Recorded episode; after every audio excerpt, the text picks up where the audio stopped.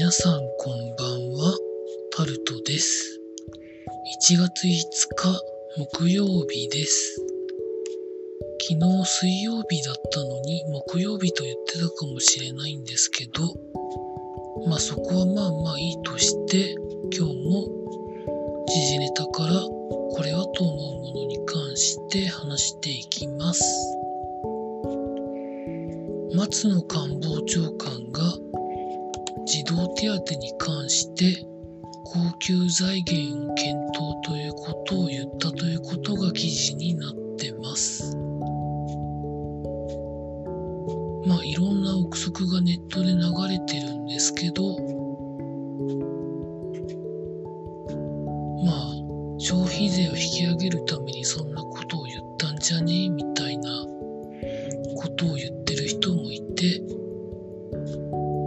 武器買うよりはいいんだろうと思うんですけど、そこら辺をちゃんと見える形で議論してほしいですよね。続いて、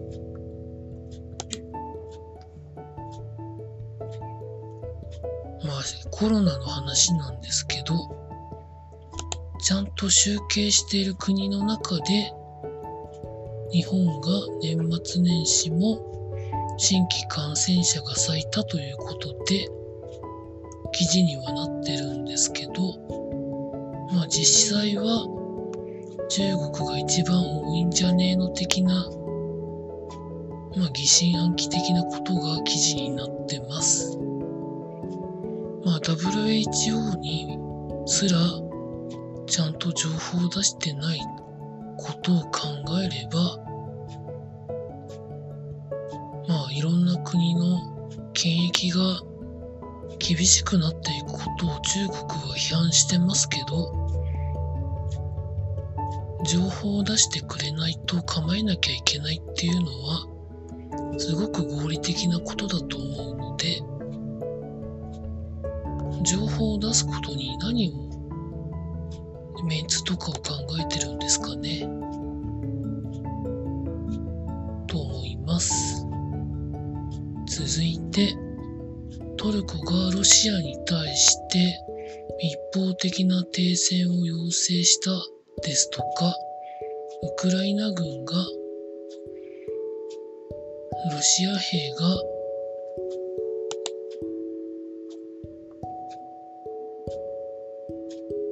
1日で800人ぐらい死亡している、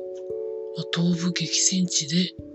ということが記事になってるんですけどなかなか終わりが見えてこないですね。もうどこかで本当に妥協点を見つけないとますます最悪な結果に近づいていってる気がするので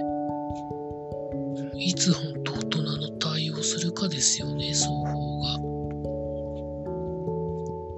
続いて経済のところで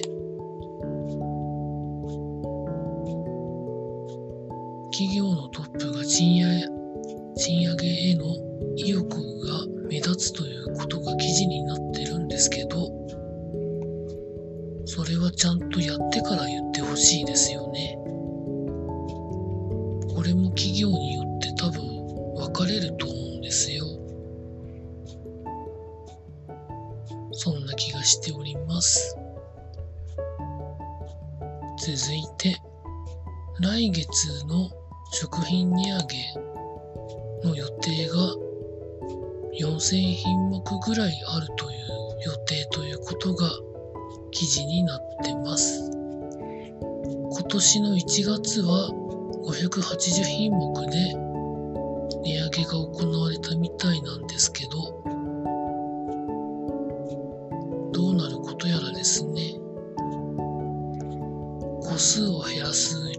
量を減らすで実質値上げ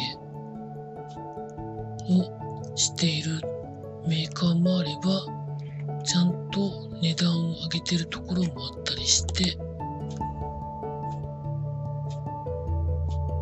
こういうことも見るとやっぱり賃上げ必要なんだと思うんですけどね。どうなんでしょうかね。続いて2022年の国内新車販売は45年ぶりの低水準ということで2020年の販売台数は前年比5.6%減の約420万台だったそうです。そりゃ賃金も上がらなければ、ほぼローンを組んで買うような車なんて無理ですよね。特に新車なんて無理ですよね。まあ一部の車種に関しては、ものすごく納期が長くなってるっていう話も聞きますからね。なかなか程度のいい中古車を探すっていうのがいいんじゃないんでしょうかね。続いて、ポーツのところで、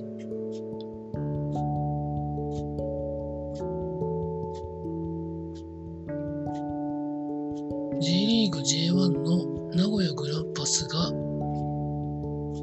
浦和に所属していたフォワードユンカー選手を獲得へということが記事になってます。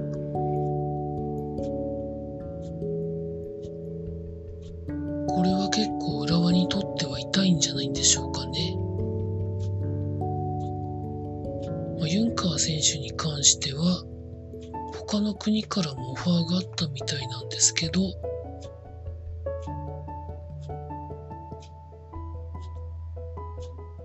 形としては期限付き移籍になるのか完全移籍になるのかまだわからないみたいですけどねいわゆるレンタルっていう風な記事を書いてるところもありますけどねどんなもんなんでしょうか続いてプロ野球日ハムの新しいスタジアムエスコンフィールドが完成で落成式が行われたということが記事になってます。いわゆるホームベースから後ろのバックネットまでの距離がの問題がいろいろ言われてますけど、まあ、今年に関してはいわゆる執行猶予ででも実際使ってみて選手が何ともなかったり観客が何とも思わなければそのまま運用してもいいと思うんですけどね。ダメなんでしょうかね。続いて日本代表の経験もあるハーフナーマイク選手が引退を発表したということが記事になってます。ハーフナーマイク選手は35歳ということで、2022年シーズンをもって一応辞めますということを発表したそうです。